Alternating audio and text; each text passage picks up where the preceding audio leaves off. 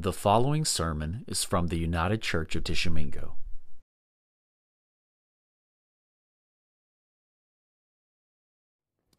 All right. If you have a Bible, I would really strongly ask you, encourage you, get your Bible. Because we're going to be in a, in a lot today. And I want to share something with you. Uh, it was in Acts somewhere um, where Paul or some of the apostles were preaching I forget which chapter, but they were in Berea. And it says every time that they would preach, the Bereans would go back home and get their Bibles out and check the scriptures to make sure that it was as they said. And I've told you this my whole career here at this church family. I don't just ask you, I encourage you, I urge you. Get that Bible, open it up, look at what I'm teaching, and don't just accept my teaching as a man. See if it's what the Scripture says and see what the Holy Spirit says. One of the biggest things uh, we may, I'm going to warn you right up front. So if we need to take a brain break in 10 minutes and stand up and whatever and get our breath, we will. We may go a little longer today, not a lot, but I'm just warning you. But one of the dangers is that we get caught up in what the world says and we forget what the Scripture says. And I'm going to ask you today that one of the, one of the things I've noticed is the people in, Christ, in, in, the Christian faith who get in trouble. I'm thinking of big names who have fallen. And you can, I'm not going to stand up here and pick on people. But they all do it because they get so big they're not accountable anymore to anyone. They just kind of get to the point where nobody can tell them. And one of my goals, and if you don't know this, the leaders of this church will tell you that I have never been the boss of anybody. That I always put myself under not only the elders, but the, the board, always. I never make decisions on my own. Because anytime you get too big to be accountable to anybody, you get in trouble. And it, anybody that thinks that they can't, that's your first sign that you're in trouble. So I'm asking you, also for my benefit, I would like to see you turning pages today and looking because we're going to do this. Now, um, for those of you who don't know, I'm not preaching from Jeremiah, but Jeremiah has a nickname. He was a prophet in the Old Testament. Does anybody know what the nickname of Jeremiah was? He was the weeping prophet. He, now, do you know why he was the weeping prophet? It's because he's the one that had to pronounce judgment on Israel because they wouldn't obey God. And he kept saying, if you don't repent, you're gonna, God's going to punish you. If you don't repent, God. And so when pastors have to preach sermons like this, and if we have guests today, please don't think that this is all I preach and all I say, but this is a tough sermon today. This is a sermon that was not on my agenda to preach until last week when something happened. And as that happened, I feel with all my heart, God's Spirit just, has your spirit ever just been moved within you that God says you have to do this? And He moves you to. And so as I as I lived this week and breathed and all this kind of stuff, all this stuff God just gave me. I've told y'all before when I walk every day, I get my cell phone out and I get on my uh, voice recorder and record what God's speaking to me and then look up the verses. So I've got to share this, and it's a tough sermon, so I'm going to ask you one more favor. Please don't close your ears to me and turn your face to me until I've done the whole thing. Will you do that for me? And, and listen before you get mad at me and, and say, you know, call me a hater and all that kind of stuff. And also, please make sure before you say anything that you're looking at your Bible to make sure that whether it's me or the scripture or what you think. All right, let's start and let's get done so that I maybe can survive this sermon. Okay. We're living in a world that is doing everything it can to get rid of God. If you don't know that, you're, you're deaf, dumb, and blind. We're, we're literally trying to remove God from every public a- aspect of the public square, from school, from the government, from our life, from everything, everybody. We're trying to get rid of God. We want to live without God. And so, people, whenever you bring up God or His Word, more and more and more and more are finding ways to argue about that, condemn you for that, call you a hater for that. Call you. I'm going to answer some of these questions today because watch this very carefully. I want you to listen to me there was a common occurrence that happened in the life of Jesus as he walked on this earth. And we're going to look at one of them. It's in Mark chapter 12 in a little bit. But all the time it says the Pharisees and the Sadducees and they were all the, the what? The government leaders would come up to him and try to trap him. They would try to put him on the spot. They would wait till there was a crowd and then they would say something and throw it at him and see what his answer was. Have any of y'all ever been put on the spot? Any ever had, had something come up and you didn't know how to answer and you, and you were worried about the answer that you gave?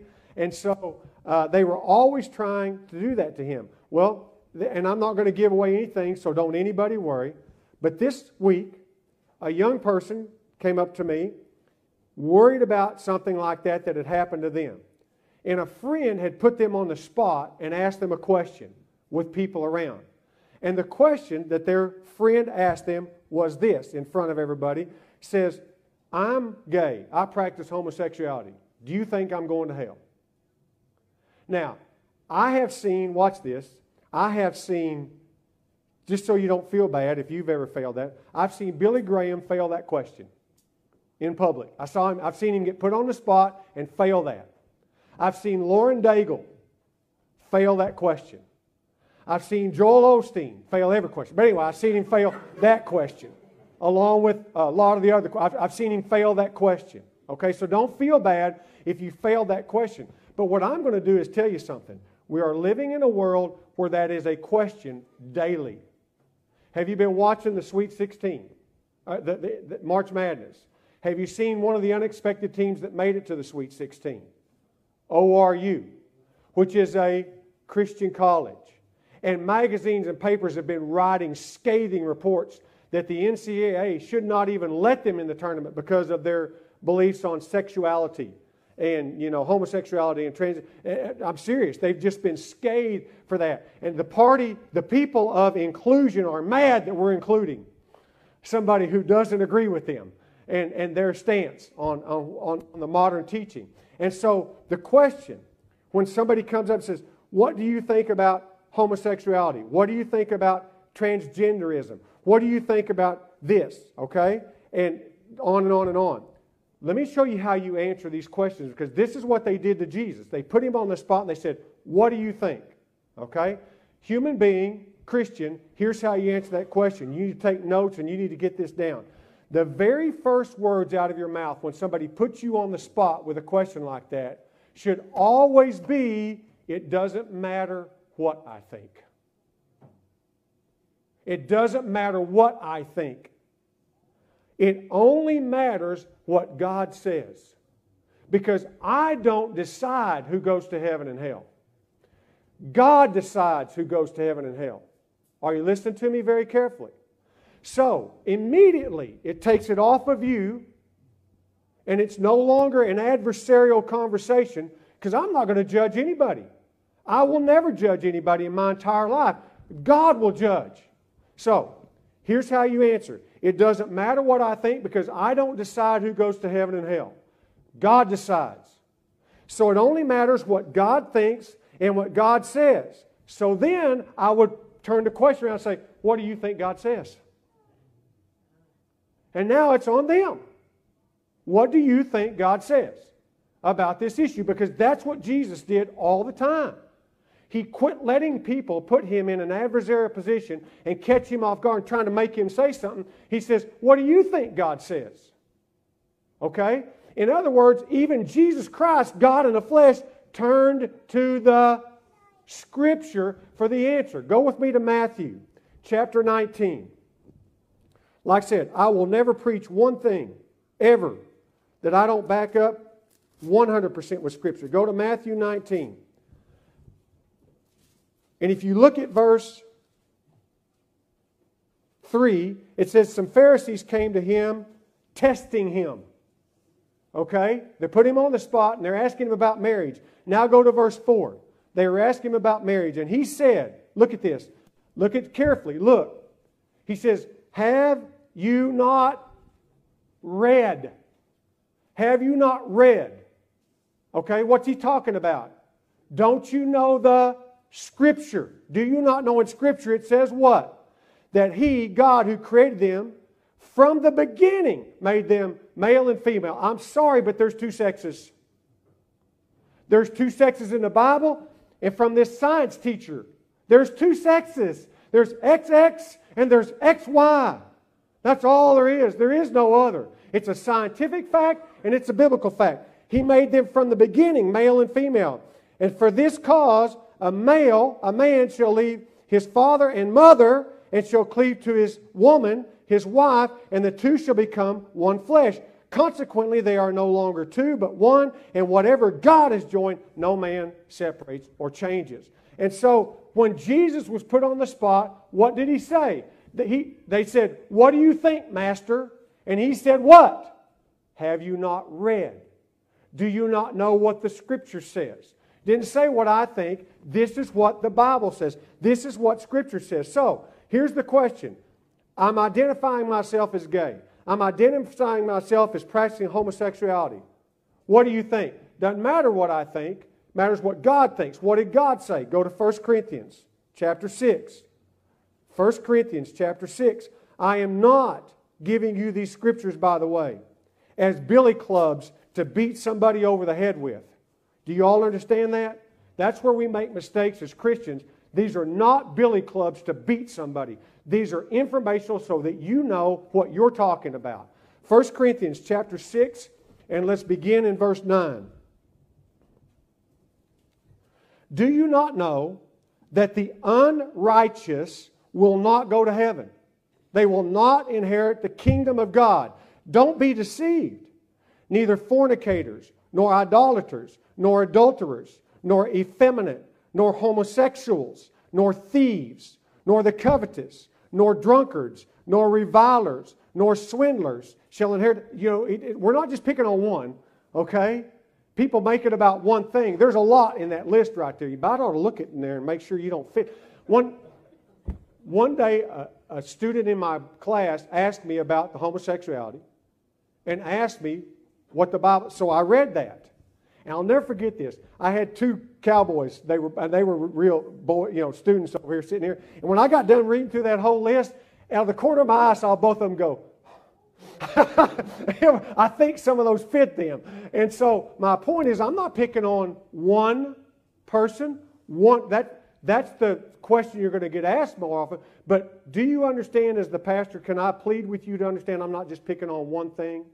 What he's talking about is if you practice ungodly sin, and that's your lifestyle, that's what you claim, that's what you take pride in, that's what you won't repent of, you're not going to go to heaven.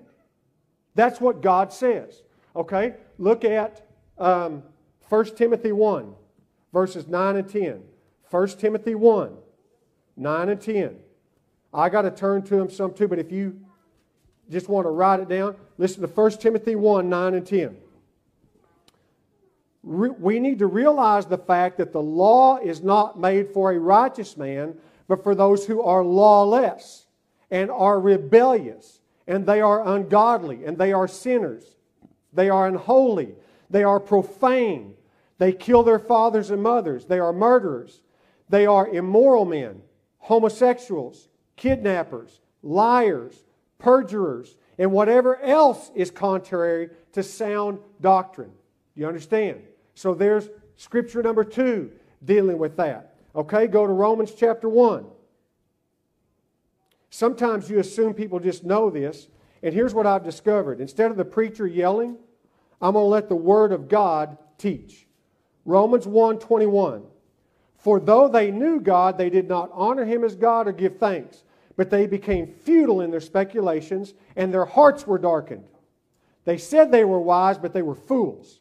They exchanged the glory of the incorruptible God for the image and the form of corruptible man and birds of four foot man. Verse 24. Therefore, God gave them over in the lust of their hearts to impurity, that their bodies might be dishonored among them. That's not, you don't hear this preached very much. You can rebel to a point that God will give you over so that you don't even know that what you're doing are you listening to me? You can tell the Spirit of God, your conscience, to shut up for so long that God will give you over. He says, they exchanged the truth of God for a lie, and they worshiped and served the creatures, each other, rather than the Creator, who is blessed forever.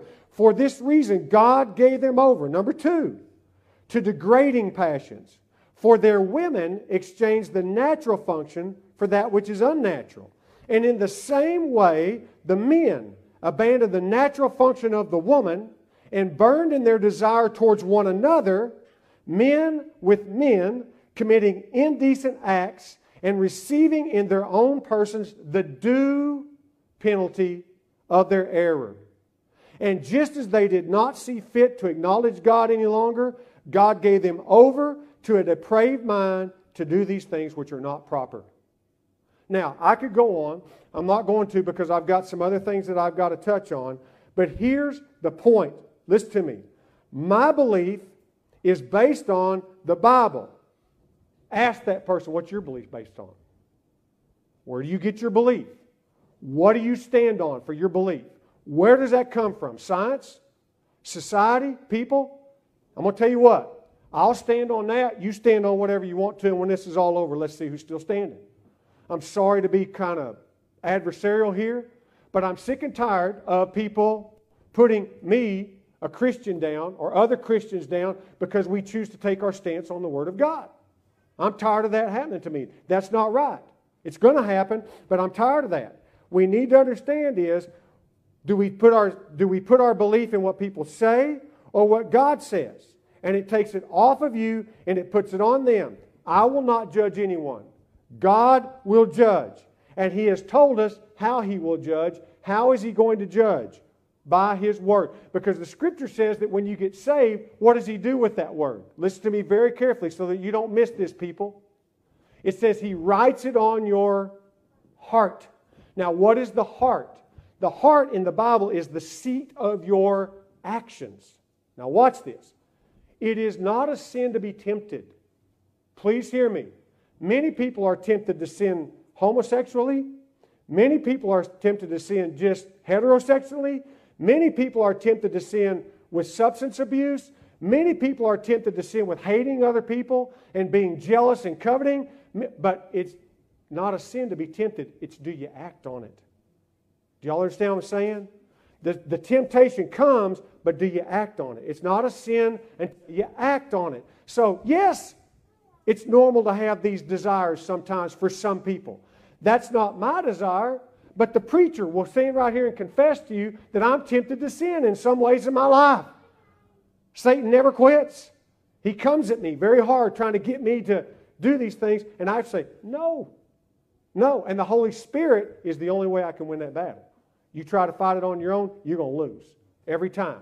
And so it is not up to me, it is up to God. He's the judge, and He's going to judge by His Word and how our life matches up with His Word. Okay? Listen to me. I, am going to tell you something. I'm proud of the Catholic Church. I'm proud of them. Did you see what they did last week? It says they will not bless same sex marriages because they cannot bless sin. Hallelujah! Somebody made a public statement and came up and said, Thank you, Pope. I don't know what else he says, but good job. I'm going to give them a thumbs up, not argue with them. Okay, so, this battle going on between right and wrong in sexual behavior is not a battle between you and them. Are y'all listening to me? Do you know why they ask you that question? Because there's a battle going on in their soul between them and God. Understand that every time. There's a battle because their conscience is fighting against them. It's not a battle between you and them. And you must learn to put God up as the one they are battling, not you. You understand? You're nobody. I'm nobody. God is the only one that can heal them. Now, how do you do that? God's Word. You must know it, you must confront them with it, and then it's God's Word that changes the heart, not your argument. Are you listening to me? Don't sit there and get in an argument and put people down. Like I said, don't use these as a, boy, you're just a, don't do that. Share what it says, take it or leave it, let it go. That's what Jesus did. When Jesus shared and he had these confrontations, what did he do? Turn around and left and went someplace else. Don't sit there and have a battle over it. You shared the word, you gave them what they needed, it's up to them what they do with it and what they don't do with it. So make sure that you confront with the word of God, not yourself. Take yourself out of the position of judge and put God's word in the position of judge. Does that make sense? Okay. Here's what God's word says. The decision is up to you. My opinion has nothing to do with it. And watch this. I would add this because God wants you to go to heaven and doesn't want you to go to hell, He's told you how to do that. Would you look real quick or write down 1 Timothy 2 4? 1 Timothy 2 4. Look what that says. 1 Timothy 2, verse 4. Look what this says, because I don't want to sound like I'm just the mad preacher today. It says, talking about God, He desires all men to be saved and come to the knowledge of the truth. What's God's desire? That everybody gets saved. Is everybody going to be saved? No. But God desires that. So, what did God do to make it possible? Sent His Son and gave us His Word. Okay? And also, the other verse, if you want to look at it, is um, uh, 2 Peter 3 9. 2 Peter 3 9. Uh, and make sure that if you're going to do this, when you have these conversations, including, look at verse 9. The Lord is not slow about the promise, as some count slowness, but He's patient with us, not wishing for any to perish, but to come to the knowledge of what? Repentance. There must be repentance. Look here. Do any of you wonder why God is letting this world go on? Do you wonder? With all the horrible stuff, I'll tell you why. Because He doesn't want people to be lost. He's given them a chance. What happened in the days of Noah? He gave them 120 years. If you haven't ever read that, he gave Noah preached for 120 years. Repent, repent, repent. Did they repent? No. And finally, one day, God did what? Shut the door. And they were lost. It's all throughout Scripture. But God doesn't want that. So, make sure that you understand that. Now, I want to lead us straight from that verse to the most misquoted verse in Scripture in our day and time. Go to Matthew 7 and John 7.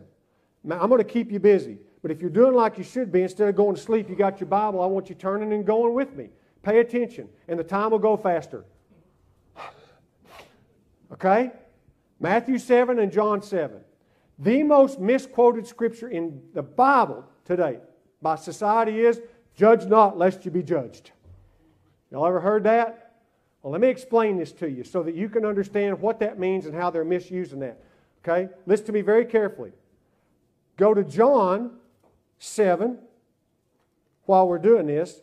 Go to John 7 and look at verse 24. I'm going to put a little piece of paper in here so I can flip back and forth. John 7 24. What does that verse say?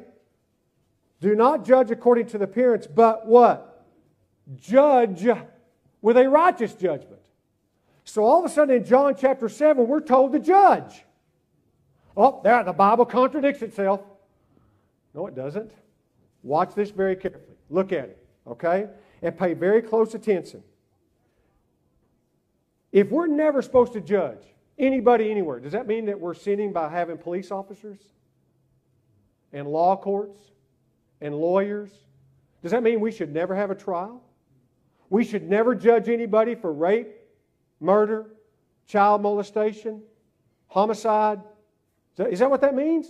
Because if they say that, if judge not means that, that we're all sinning by having it, why do we have a courthouse? Why are we paying policemen? Does that make sense what I'm saying? Look here. Common sense, children. We have to judge. We have to. It's a sin not to judge. Actions, not people's souls. Okay? When somebody commits an act, that has to be judged. I don't know whether they're going to heaven or hell, but I know that action was a sin. Let me ask you a question. Does that mean you, watch this, because there's no, there's no qualification exception. Does that mean you can't tell your child what to do? Does that, think about it. If you carry that out, judge not, what's that mean? You can't tell your child what, I can't judge, I got to let them do what they want to do. How stupid is that? So watch this. I know, I know, but my wife's not here and I can say stupid. Okay, watch this. Matthew 7 means, watch this, you don't judge. Look at it, what he's saying. If you read that in the Greek, he's saying, you don't judge, God does. And then John 7 is saying, the way we judge is by what? God's standard, not your opinion. Are you listening to me? So when it says don't judge, it means you don't judge by what you think But when it says judge with a righteous judgment, it says instead of judging on your opinion, you have to judge on God's standard. Now look at me. I got to know that I just got through. Are you, are you with me? Do you understand what that's saying? That I have to make my judgment based on God's word, not my opinion. What is, when he says judge with a righteous judgment, what's the only thing in the world, in a world that's righteous? God. So, what's the only thing that's a righteous thing to judge from? God's Word. So, he's saying when you judge, it better be based on this, not on what you think. See how that all goes together? Have I tied that in? You, don't, you, you judge, you don't judge based on human opinion. Now, watch this. Watch this, because this is funny, but it's not. People who condemn you of judging are condemning themselves. Because what are they doing? They're judging you based on their opinion. Every time they say that, they're condemning themselves. They are committing the very sin they're judging you of committing. When I'm judging on God's standard and they're judging according to their opinion. So when we exercise judgment, which we are commanded to do, John 7 24, make sure that you judge righteously by the Word of God, not by your opinion. And those who throw that, do not judge, are actually the ones violating the very scripture they're quoting. The minute that comes out of their mouth, they're violating it. You see how that works? Because the very scripture that they are misquoting, because they're judging you based on you, their opinion, which condemns them. Don't feel bad for standing up and speaking the truth about actions. Does that make sense? About behaviors. Again, I have no idea who in here and who's not going to heaven, going to heaven. I got no idea, none whatsoever. But I do have an idea, and I can judge your actions. And I am commanded to do so. And if we don't judge people's actions, we don't have a civil society. But everything goes to hell. Can I say that? Because that's where it goes. So we are commanded to judge, but with a righteous judgment. Now, watch this carefully. It's not just homosexuality. I'm going to share this, and I'm you, your toes just begin to get stepped on. Okay? So buckle up. Dustin, you got that sign to put up there for me? Okay? Have you, got the picture? Will it come up? All right. Anyway, yeah. All right. Now we're getting started. So, so, so the sign just went off on the airplane. Get ready for turbulence. Last or two weeks ago on Facebook, a friend of mine who I know is a Christian puts a post on there congratulating his daughter for moving in with her boyfriend and having their first house together. And I'm going, What are you saying? I mean, he's a Christian. He knows better. He's always, and, and people are always seeing him post Christian stuff. And now he's posting congratulations to his daughter for moving in with her boyfriend, which the Bible calls what? Fornication, which the Scripture says, not me, the Scripture says God will judge you for that. You must repent. And then, just two days later, another friend of mine on Facebook, a woman who's a Christian, post on there congratulations to her daughter and her boyfriend on their, on their new baby that's fixing to come. And she's, she's sitting there congratulating them, and they're so proud. And my question is, what? Why are you proud? Now, don't turn your back on me.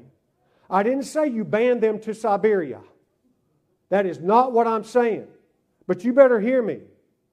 There's a difference between loving and working together with someone through a sin. With someone who messed up as opposed to glorifying the sin. Does that make sense what I'm saying? I don't care who you are. And anybody that knows me, if you're a guest, you can ask it. I will love you through anything. I will minister to you through. There's nobody that I won't love and minister. There's nobody that I won't get on my knees and get below you. Not a single person. But as I'm getting on my knees, I'm going to tell you why. The truth is, you've sinned, and you've got to come to repentance, or you can't be saved. Does that make sense what I'm saying? So, I didn't say ban your children to Siberia and you can't ever, that's not what I'm saying. But to glorify their sin and to do it publicly and to put it on Facebook and to say, wow, look what great thing. No, it's not like your kid just built their first model and said, oh, good job, look what they built. They made a baby out of wedlock, living together. That's a sin. And nobody will say that anymore because they don't want to be the preacher that's the mean guy. You know who the mean people are? The people that just let them go right on into hell without having the guts to say, the Bible, the Word of God says that's a sin and God's going to judge you for that. Hebrews 13 4. Let the marriage bed be held in honor because fornicators and adulterers God will condemn. God will condemn. You think this is fun preaching this sermon, by the way? I'll trade you. You get up here and I'll do that. Okay, so we got to understand, listen to me. These kids have to be told that it's a sin, that God will condemn them for that. And whatever you do, you don't glorify sin. Y'all understand that? God judges sinful behavior. If you don't set kids straight, they grow up crooked.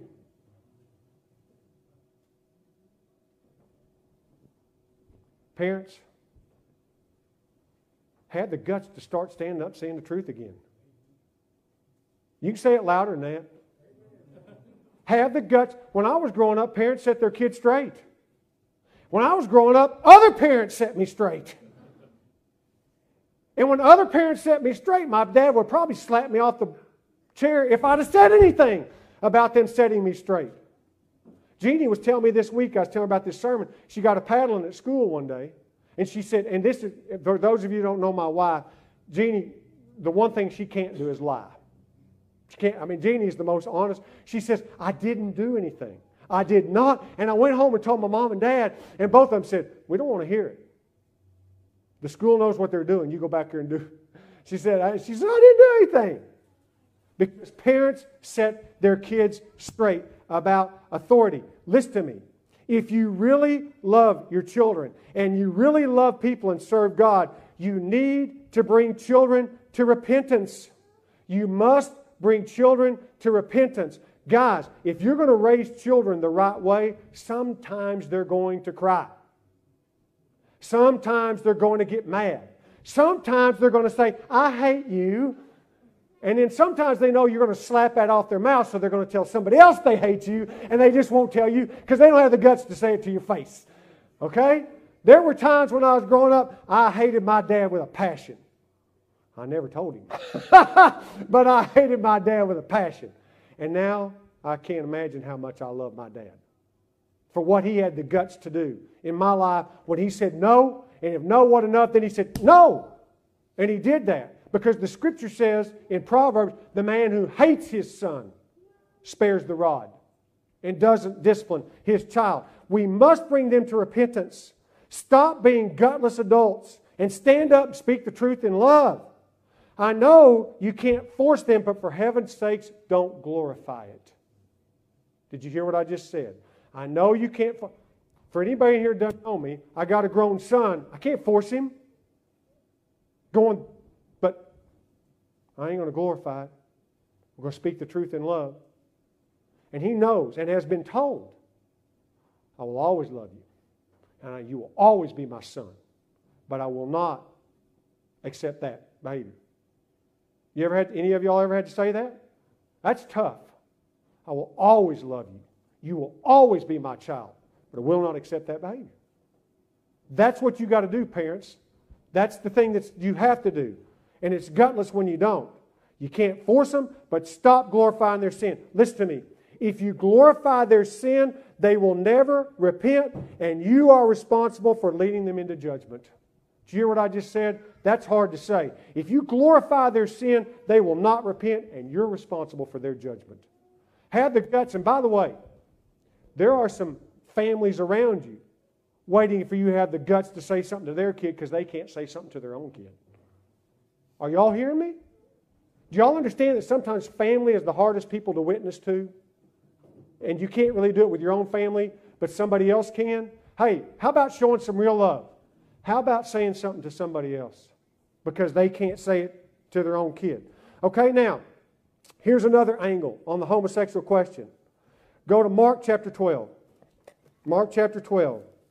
And I've got to make two points on this. I told you it would be a little longer, and I'm going to do something that's very rare for me. I'm not going to apologize one bit. Look up, listen up, and pay attention. Okay, Jesus is talking again. And look at Mark chapter 12 and go to verse 13. It says, They sent some Pharisees and Herodians to him to do what? Trap him, to test him.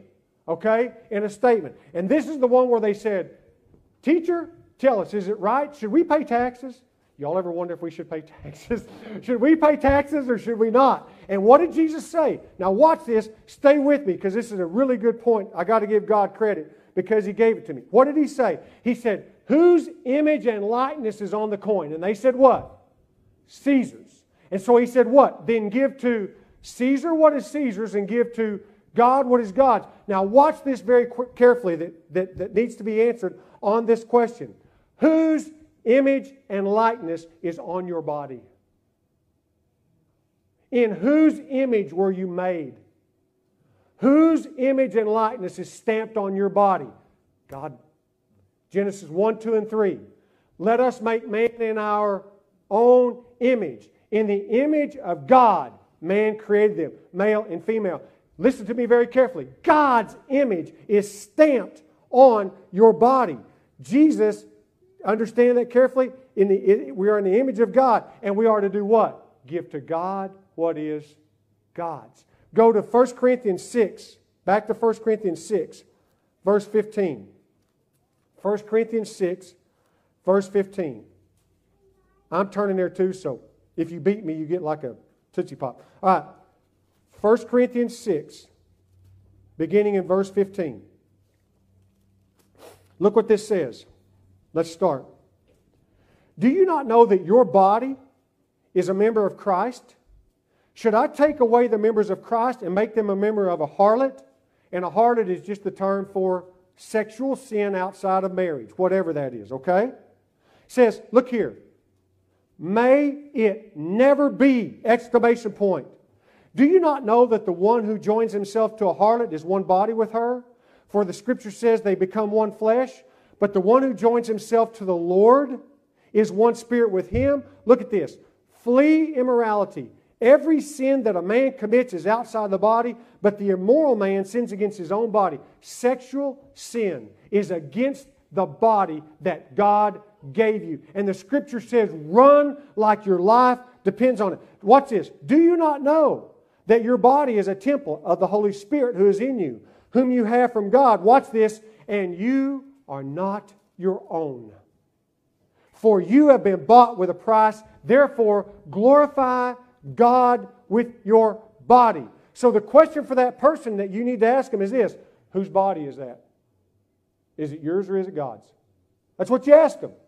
Is that your body or is it God's body? Now, watch this carefully. If it's yours, you can do whatever you want to. You can, but you're not going to be with God. If it's God's body, you can only do what God says to do with the body. Does that make sense? Are y'all still with me? Don't quit on me. It's not that much farther. Y'all can handle it. If kids can sit in classroom an hour, you can handle a little bit longer than 30 minutes. Okay. So the question is, whose body is it? Is that your body or God's body? If it's God's body, you got to do what God says. And so the question you need to answer before you ask me a question is, okay, what we have to do is, is that your body or is it God's body? Now look at Mark 12. Look at Mark 12, go back to 12, and look at verse 37. I didn't know where to make this point. So this is the only place I knew to make this point. But let me tell you why this is critical that you hear this. Mark 12, verse 37. At the very back of the last part it says, And the great crowd enjoyed listening to him. Look at me. There are people all over this world who are never going to speak up because they just don't have the courage. But every time these conversations happen, people are looking and they are listening. And they know who answers well and they know who doesn't. And you don't have to turn around and tell it to the crowd, handle the conversation well, and you're going to be influencing people that are never going to say a word, but they're going to hear your answer, and the Word of God will convict their heart that your answer was a good answer. Are y'all listening to me? For years, I wondered was my Facebook ministry worth it? Was it worth it? Because you put stuff on there, like Doris said, people are going to attack you and they're going to call you all this kind of stuff and all these kind of things. You know, because all these things. But you know what I discovered? All these people put this stupid stuff on there, and I put the scripture or the word or something. And even though they don't come to my defense on Facebook, they come to me personally. They come to me privately. They come to me on Messenger and they say, Thank you. I always wondered. I didn't understand that. Now I know what God says about that. There are people watching, there are people listening. Guys, listen to me. There is a witness that God has for you to give that you'll never even know you gave it. That you'll never even know you gave it. But you got to handle that question correctly. Whether it's at the coffee shop or the beauty shop or downtown at the store or wherever you are, people are going to put you on the spot.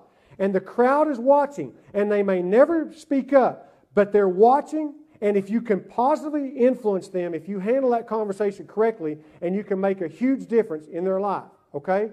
Now, I'm going to close up. I got a couple minutes, but I'm going to close up with this. Where does all this come from? Why are we where we are?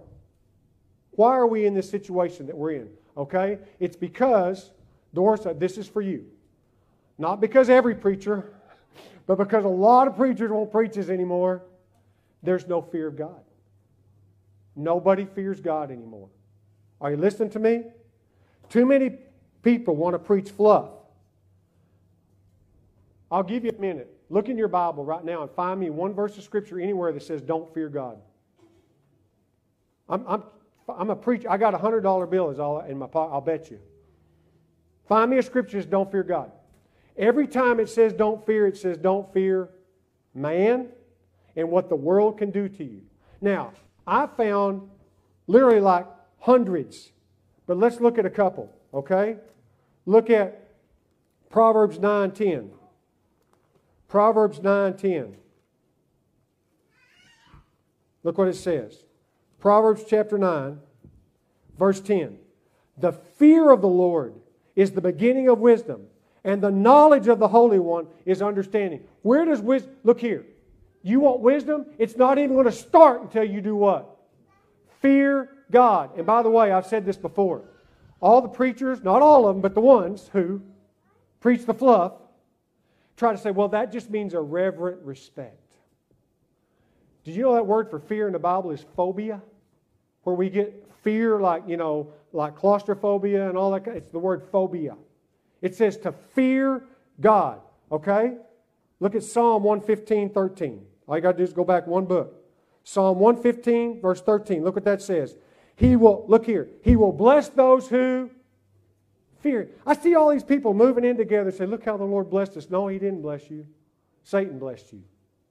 Because Satan can bless too. He will bless those who fear him. Look at Deuteronomy 6. Deuteronomy 6 24. Deuteronomy 6, verse 24. Look what it says. Next page. So the Lord commanded us to observe these statutes, to fear the Lord our God for our good. What are the statutes? They are what God wrote. Fear the Lord. Obey the statutes, and it will go well with you. Fear the Lord over and over again. Look at Matthew 10 28. Well, John, that's Old Testament. And now in the New Testament, we're in the age of grace. And nothing's going to happen to you because God just loves everybody and He's never going to do anything. Go to Matthew chapter 10 and go to verse 28. And it's written in red because Jesus is speaking. And Jesus said, Do not fear those who kill the body, but are unable to kill the soul, but fear God, Him who's able to destroy, destroy both your body and soul in hell. Jesus Christ said, Fear God. Fear God. There are some of you probably walk out here today, you need to go home, probably need to get on your knees and ask God to forgive you that you haven't feared Him like you should. Because there's a fear of God that's necessary. And then go to Ecclesiastes. Ecclesiastes chapter 12, at the very end. Ecclesiastes I thought I marked it.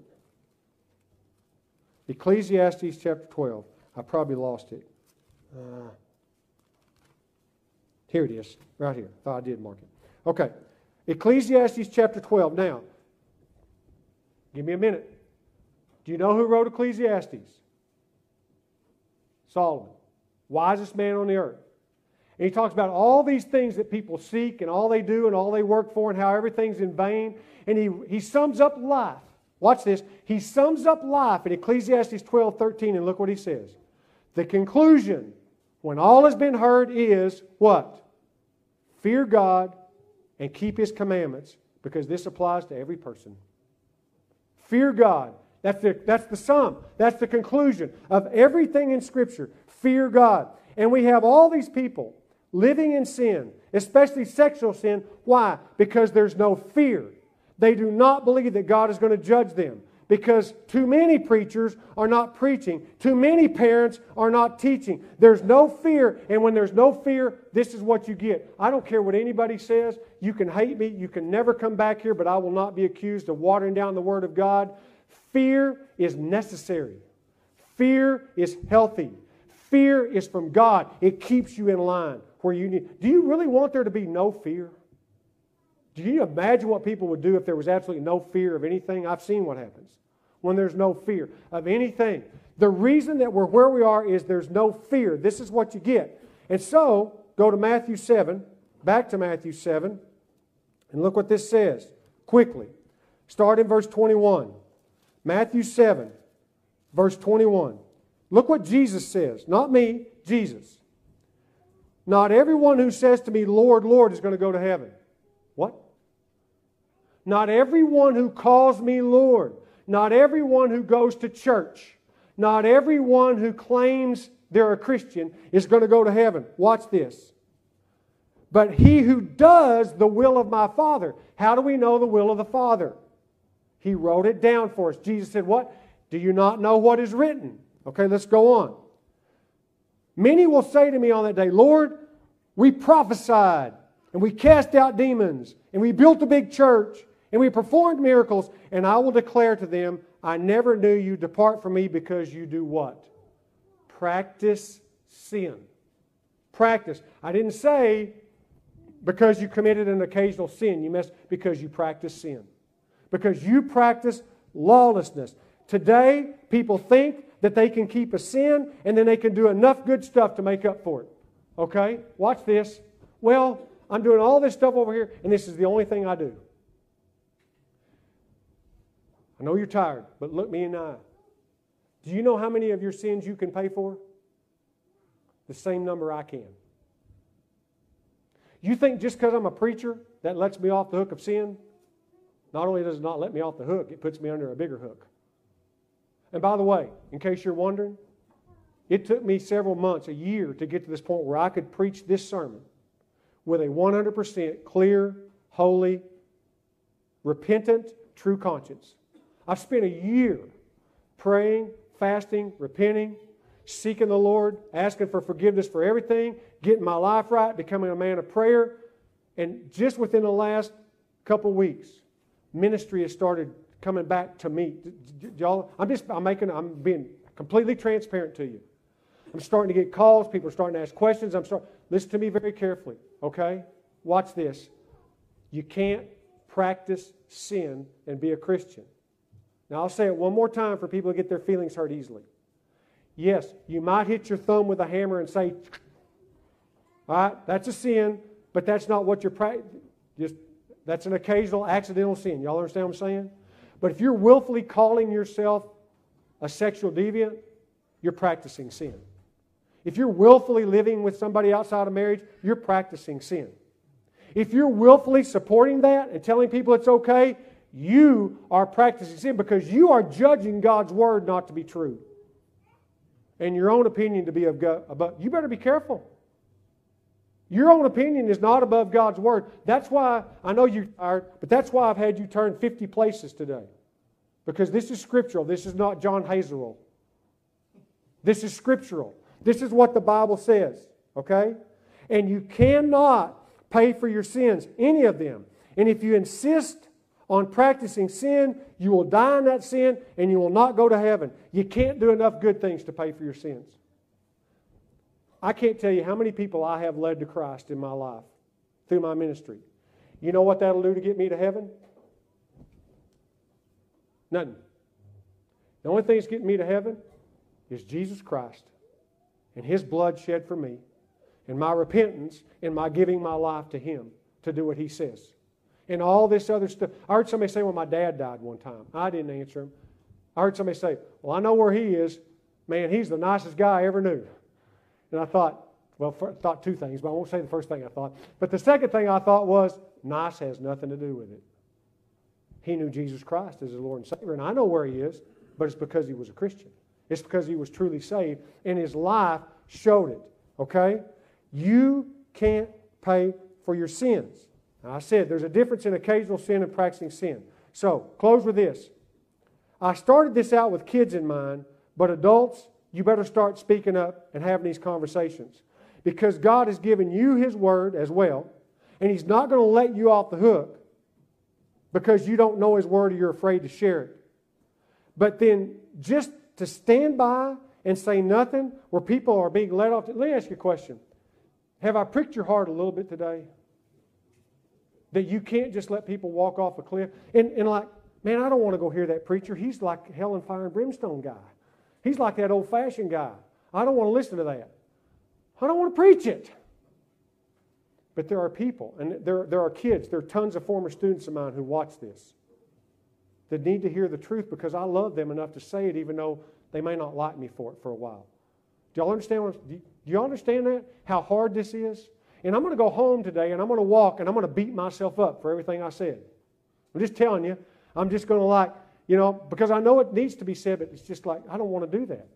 But you have to understand, guys, stop standing by and let people go to hell. The Bible says if you deny him, he'll deny you.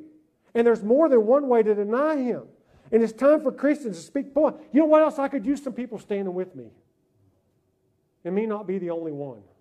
Then I wouldn't feel so lonely saying this stuff. Know, I'm, I'm not asking you to go on Facebook and say, y'all going to hell. That's not, I'm, and I'm not asking anybody here to go out and get a sign and stand and say, repent, you're going to hell. But I am asking you that when the conversation comes up, to speak the truth. And I'm asking you to say, don't say, well, our pastor says, please don't ever say that. Say, it doesn't matter what I think. It matters what God thinks. And what God thinks, He wrote for us in His Word. What do you think God's Word says? Does that make sense what I'm saying?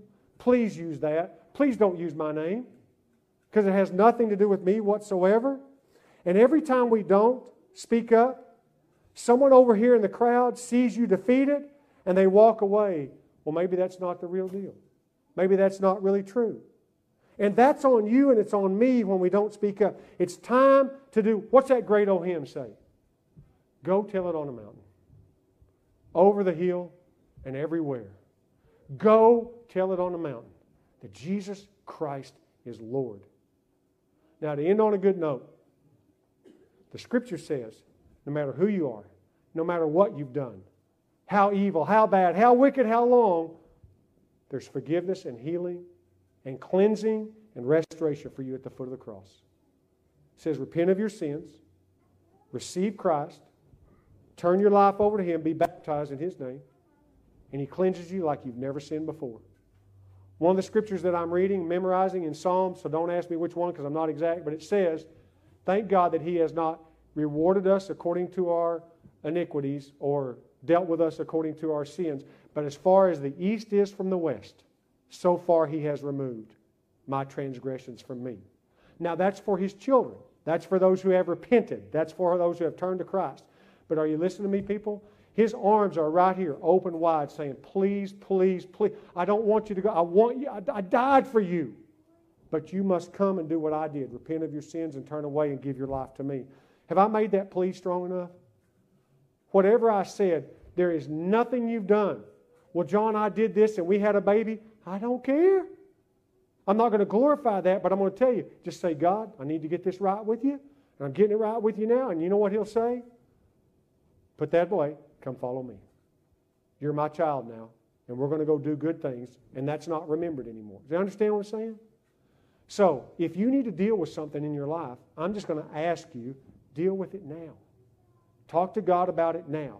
Repent about it now and give your life to Him now. Because, contrary to what this world says, contrary to what it says, God's not taking everybody, but only those who do the will of my Father, not those who practice laws. Now, can I ask you a question? Did I hurt your feelings? Too bad? Did I? Did I? Okay. All right. I promise a fluffy sermon next week. It's, it's Easter, and we'll talk good stuff, I promise. But watch this. We can't have the joy of Easter if we don't understand why there's a reason to be joyful. And the joy is, thank you, God, that you don't count my sins against me anymore because I repented, because you took them away, and now they're gone. Thank you, Jesus, that I'm clean and I can live a life that God called me to live. That's the joy of Easter. But you can't know it till you know the reason why you need Easter. Let's bow and close a prayer. Thank you. Let's pray. Father God, thank you. I have to confess with the Apostle Paul, who said, Thanks be to God who saves sinners, among whom I am foremost of all. Father, I pray that nobody here took this as a, as a judgment against them.